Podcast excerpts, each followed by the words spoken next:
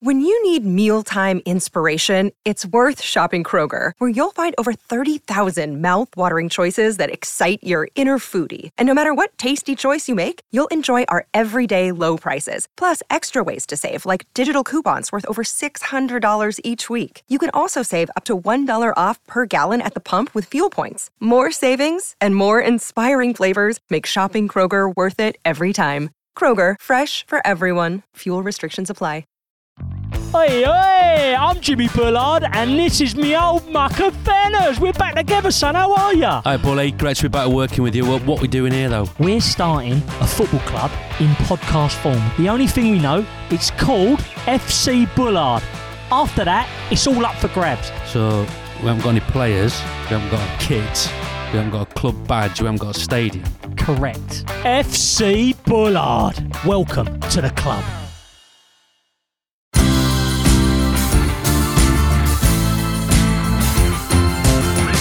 Are we ready? Third pod of the week. Right, it's England against Wales this weekend at Twickenham. I love this fixture playing in it. It means so much to the fans. I am joined by none other than Justin Tipuric, blue headed scrum hat, Welsh legend, 93 caps. Tips, how are you, mate? Yeah, good. Thanks, Lenny boy. Hanging on in there. Obviously, the weekend's result didn't go Wales' way. However, they had an unbelievable comeback second half. And then heading to Twickenham, well, firstly, as a Welsh perspective, I, I, mean, I loved going to the Principality like it was the absolute game of all games. Do the Welsh players look forward to coming to Twickenham? Is that one of your favourite stadiums to go and play? Because one of our favourites always is going to Principality and trying to win. I think any Wales England game is pretty passionate. Also, when you can win away, it's probably a little bit more special because probably not expected to win away, and you see a lot of disappointed English fans when you do win in Twickenham and probably does make it a little bit more special as well. But not too many of them have, have happened in my time, but when they have, it's, it's it has been a special occasion. And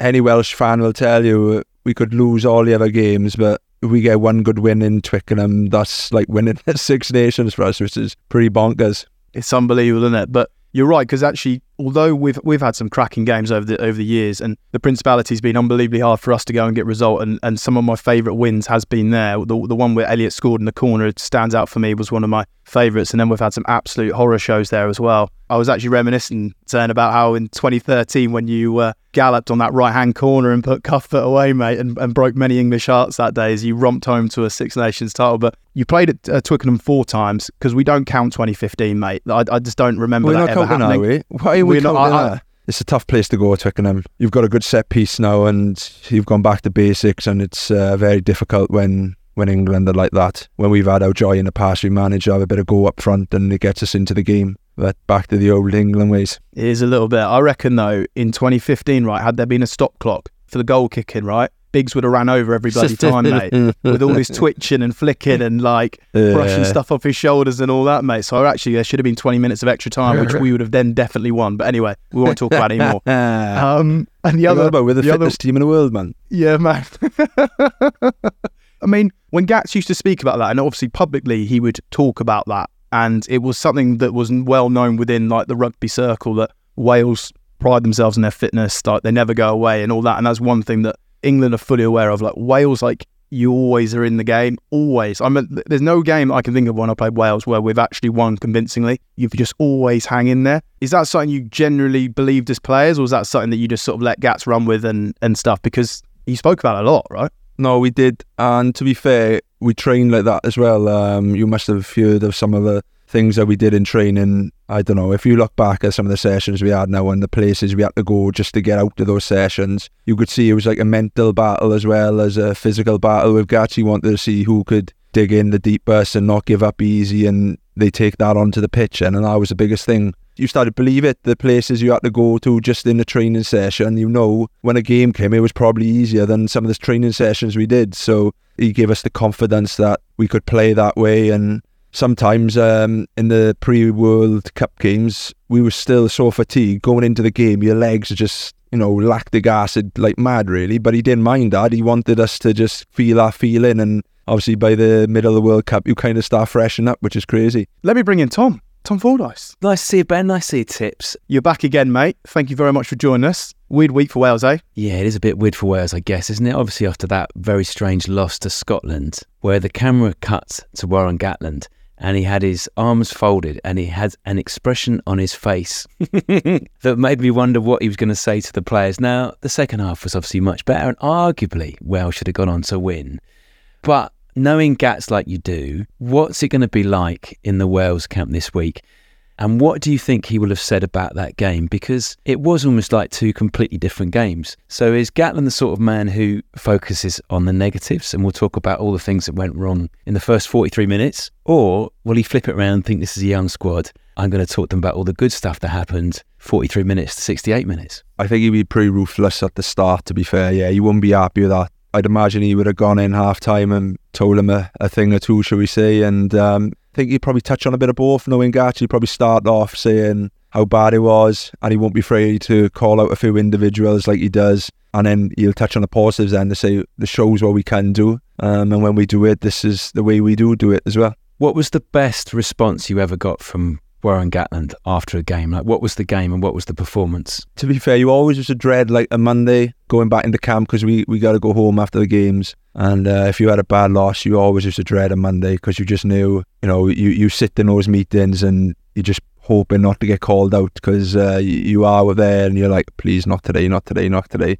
Um, and it's been one or two times where you're like, we're getting an absolute rollicking today. And, you know, he's come in, he's calm and, you know, he's responding other ways. But then there's other ways where we've won good games and he's come in and given us a rollicking. So you, you just never know with him. That's the one thing I say with Gats. Like, you just never know. And he just tries to get responses out of people in different ways. And he's got a scary side of him as well. And um, if he's not happy, he won't even say good morning to you some mornings. And you're like, oh my God, what have I done wrong today? It's strange, Because sometimes, like, you have game. I've never seen a game like like in terms of Wales. They were polar opposites first half to second half, right? And how much would that be? Because it's a young team, right, Tips? There's a young team out there. And how much Yeah, would it have been at half time, lads grabbing hold of it? And how much would it have been Gats and, and I suppose the other coaches? Because Gats has seen it all, right? Obviously, there has been a lot of experience lost, and you just knew if it was in that situation, Biggs would have been the first one to probably pipe up and would have said his bit and would have calmed the situation down. And I'd like to say, you know, probably, you know, there's there's new leaders in the group now, and and now was their time to shine, basically. Josh Adams, Tomos Williams, Adam Beard, those type of characters now will probably be leading the team and that would be their time to shine. I think probably Gatter had directed them along that way and they both go hand in hand when they you wouldn't expect all the players to say one thing and the coaches say nothing. You'd like to think both of them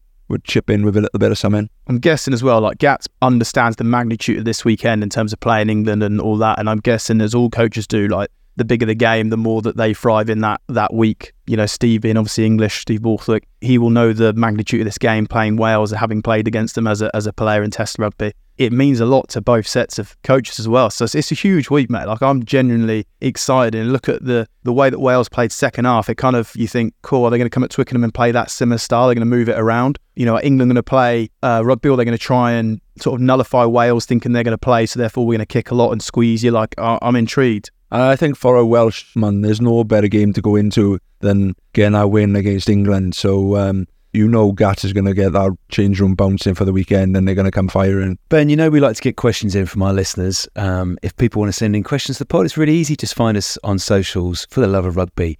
This is a question from Alfie Brandt. He says, Can you talk us through the back row battle this weekend? So, tips, where do you want to start us off with this? Do you want to talk Tommy Reffell? Do you want to talk Aaron Wainwright? Where do you want to begin? No, interested in both sides of it, uh, especially considering like Ethan Roots is with us in the Ospreys last year, and even a few years ago we had Sam Underhill with us as well. So it's quite like interesting for me looking at the qualities on both sides. And the one thing I'd probably say, especially with back row, it's so important to have that balance. You can't just have all jacklers or all blinking line out forwards or what have you. It's all about the balance of the back row where you need your, your hitters, you need your jacklers, you need your ball players, you need your carriers. You know, Wales are probably trying to find that a bit now with a few injuries and a few boys missing. And England on the weekend looked like they had a good balance between Sam, Ben, and uh, Ethan there. So knowing him, he's revved up for every, every game anyway. So it won't be any different, but probably a bit more special for him if he's making his home debut in Twickenham against Wales, where obviously spent one or two years. Is uh, is a pretty special debut for him in Twickenham. What's he like, Justin? Ah, well, biggest thing for me probably is how much of a team player he was. Seeing you can see it every week that he's been doing it with Exeter. He just turns up all the time. Wherever you need someone to step up for a carry, he'd be the first one to put his hand up. There's someone diving on the loose ball, it's him. Or if there's someone putting his head where it hurts, he's the first one to do it as well. And he's uh, he's a tough old boy, and he's the first one.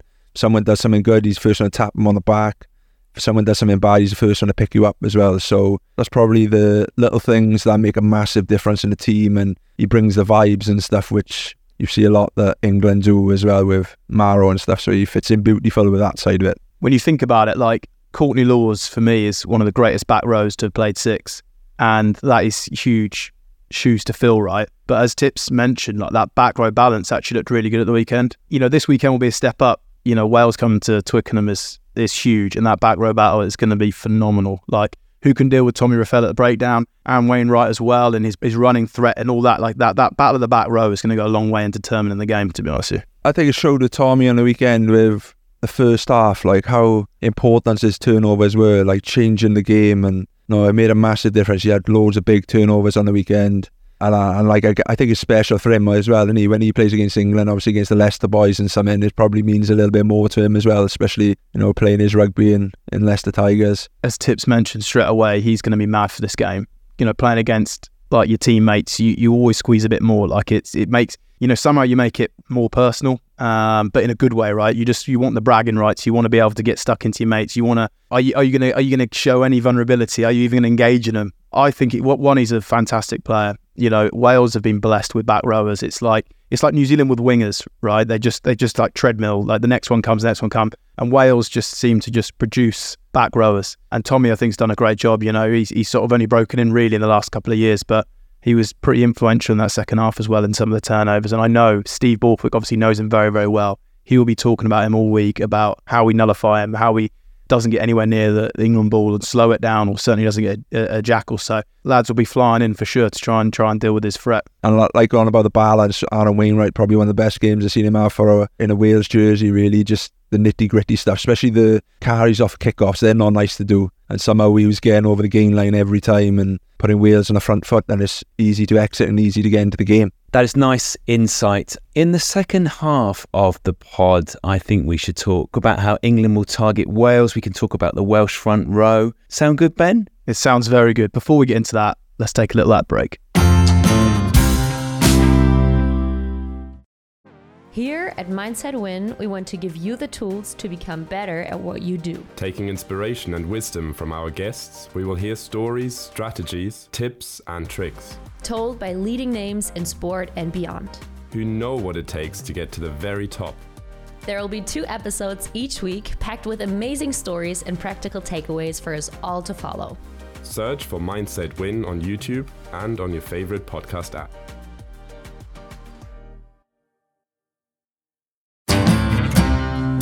Tom, what are we kicking off with? I think, Ben, we should kick off with a cheeky stat. This is courtesy of Squidge Rugby. Right, get this. There was only one player over the age of 30 in the Wales 23 on the opening weekend. Compare that to Ireland, who had 13 players over the age of 30 in their 23. You look at that, and it's probably Gats is kind of it's a four year project for him, isn't it? I'm guessing this will potentially be his last. Like you don't do another four years after this. So if you start 23, you know they're going to be in the World Cup 27s, 28s, give or take. It's going to be a very young team. It's a four year probably idea of this. So yeah, it'll be interesting. Where do you think, Ben? Right, if you were in, in the England camp and you were in the team meetings, where would you be looking to target Wales this weekend? You watch Wales first half and you think, right, there's plenty to target with their kick strat and your counter attack, uh, their backfield space. Uh, they weren't necessarily getting off the line too hard. But then you watch them second half and then you're thinking, well, hang on a minute, they look totally different. So the analysis is actually quite difficult because you're not quite sure which one's coming because you've basically seen the worst of Wales and you've kind of seen the best of Wales in one game. So all you can do is prepare as if you're going to get them in that second half, which was a multi-phase team, moving the ball, getting the ball to edges, going hard the breakdown, trying to create turnovers, trying to create sort of, I suppose, a bit of unstructured chaos.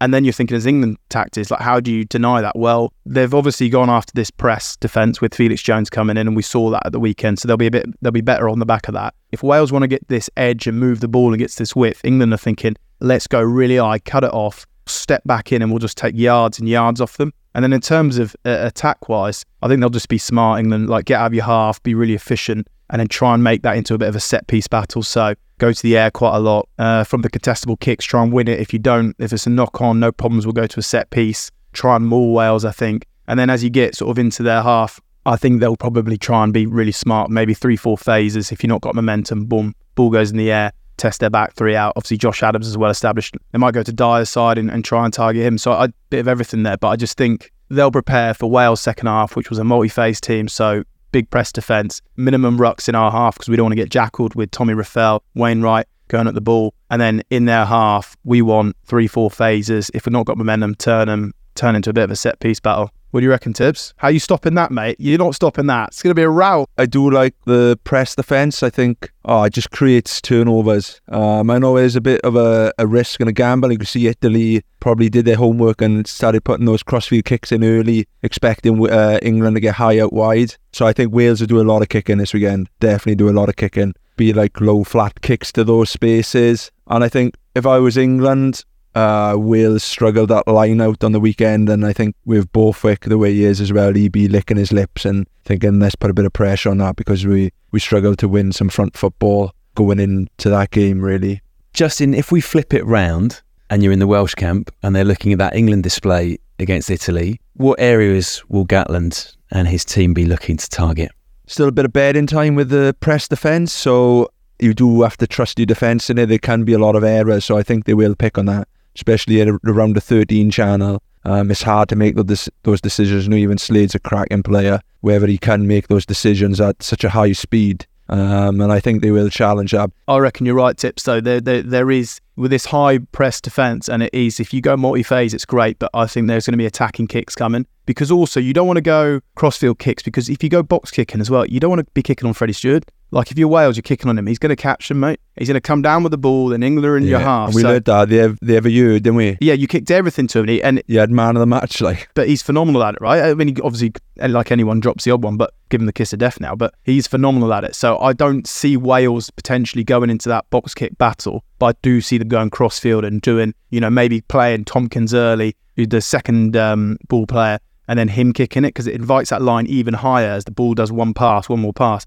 comes even higher, and then looking in that space behind there because as good as the high press is, that's probably an area where you can get caught out of. So it'd be interesting to see whether whether Wales go after that. Justin, what are some of your favourite England Wales moments? And this can be, I'm going to make this as wide as you want. This can be something that you played in, it could be something that you maybe watched as a player who wasn't involved, it could be something that you watched as a kid. Probably first memory for me, Wales England, um, was when Scott Gibbs scored that try. Just as a kid, I was 99. uh, yeah, ninety nine. I was on tour actually with Trebanos RFC in Butlins, and I remember it like the other day. I was only a youngster, and uh, yeah, we were all around the little TV watching Scott Gibbs score that try, and yeah, having that feeling of uh, you know seeing the try and, and again the victory. Um, and probably Ben mentioned it earlier. For me, the best one was 2013 and it was probably more the the build up. Um, obviously, we we lost our first game of the Six Nations to Ireland, and everyone was saying how rubbish we were and things. And then obviously to turn it around and come to the last game and have a slight chance of winning the Six Nations when when uh, Lenny and the boys were going for a Grand Slam. And I think uh, that week Stuart Lancaster and a few of the boys were a little bit outspoken in the press saying how they were probably going to steamroll us up front. I think the words were, and we had a video on the on the bus going into the stadium of everything that had been said in the press that week, and going into the stadium was how they're going to outmuscle us and bully us up front. So the boys going into that game had a lot of motivation. There was a lot of videos watched, and I remember just going out in the warm up and. The stadium was full in the warm up and everything was being sung like Delilah the lot and it was one of those atmospheres that you'll never ever forget. Special days to be involved in. that was one of the hardest days to be involved in, to be honest with you. But one thing you one thing you look back on games like that is you kind of my God, it makes you appreciate what an amazing fan base because that that's the bits you'll miss, right? Like I don't miss like I won't miss the weeks leading up to a test match. I won't miss any of that. But it's like that atmosphere, that occasion, that the consequences on the lines. Like you say, like even warming up tips, like the place was electric. You can just sense it, you know, like how you just you just pick it up like a sixth sense. And like that day was awful from an England perspective, but equally it shaped many of us, and like it was an amazing sort of experience to to be a part of that. We played you on a Friday night as well. I think a couple of years later, we had obviously the tunnel standoff. That was a good one, which we discussed with with Mike Brown earlier in the week. Actually, I think it was at the back, so I was just like, what the hell's going on there? Like, really? You don't really understand it type thing, innit? And yeah, it was just one of them. It was just a bit random. I remember looking forward, like, what the hell is going on here? uh, one thing I want to touch on is you scored two tries at Twickenham in 2020, but one of them from the kickoff was an absolute cracker. So where does that one rate? Because that was that was got Wales straight back into the game. It was straight after the half. It was straight after half time tips. I think it was literally from the kickoff from half yeah, time, wasn't it it? was. Yeah, we didn't have a great first half, so um, Did, did you do the speech, mate?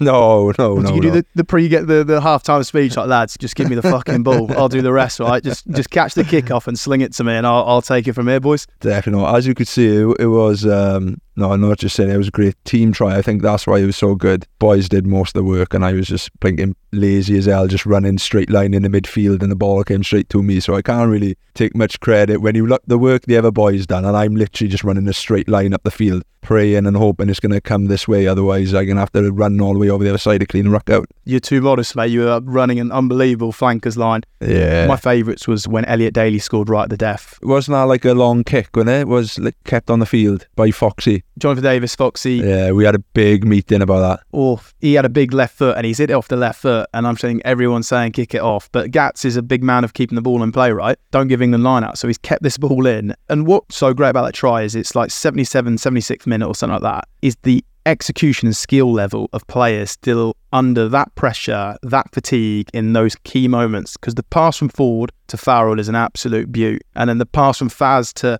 Elliot Daly, he doesn't break stride. He gets on a slight overs. Then he goes around Cuthbert. It is just unbelievable. And that sense of like winning it at the death, at the Principality against Wales, like unbelievable moment. That that for me is my favourite favourite moment. God bless Elliot Daly. I am going to fire in a couple more listener questions, and these are specific to you, Justin. These have come in on the usual social places.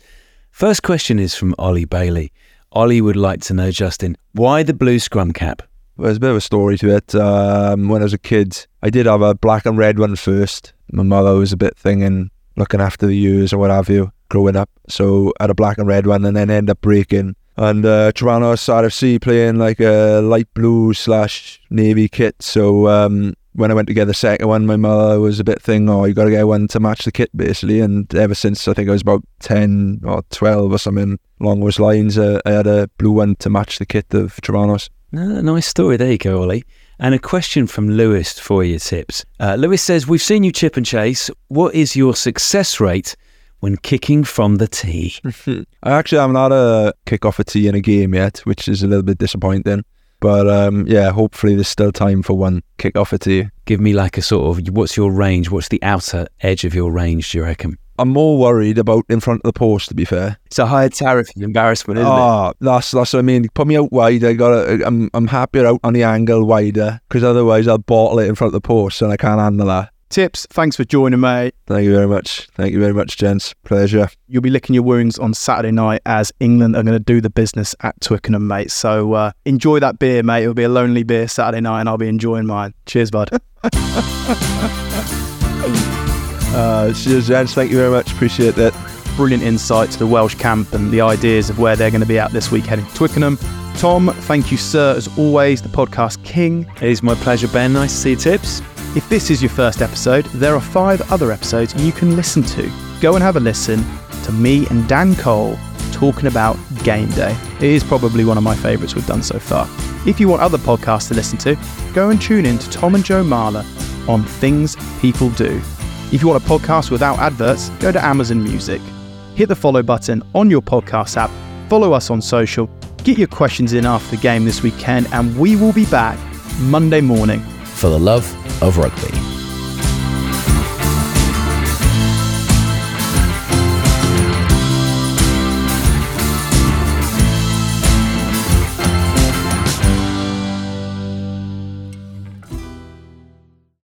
Sports Social Podcast Network.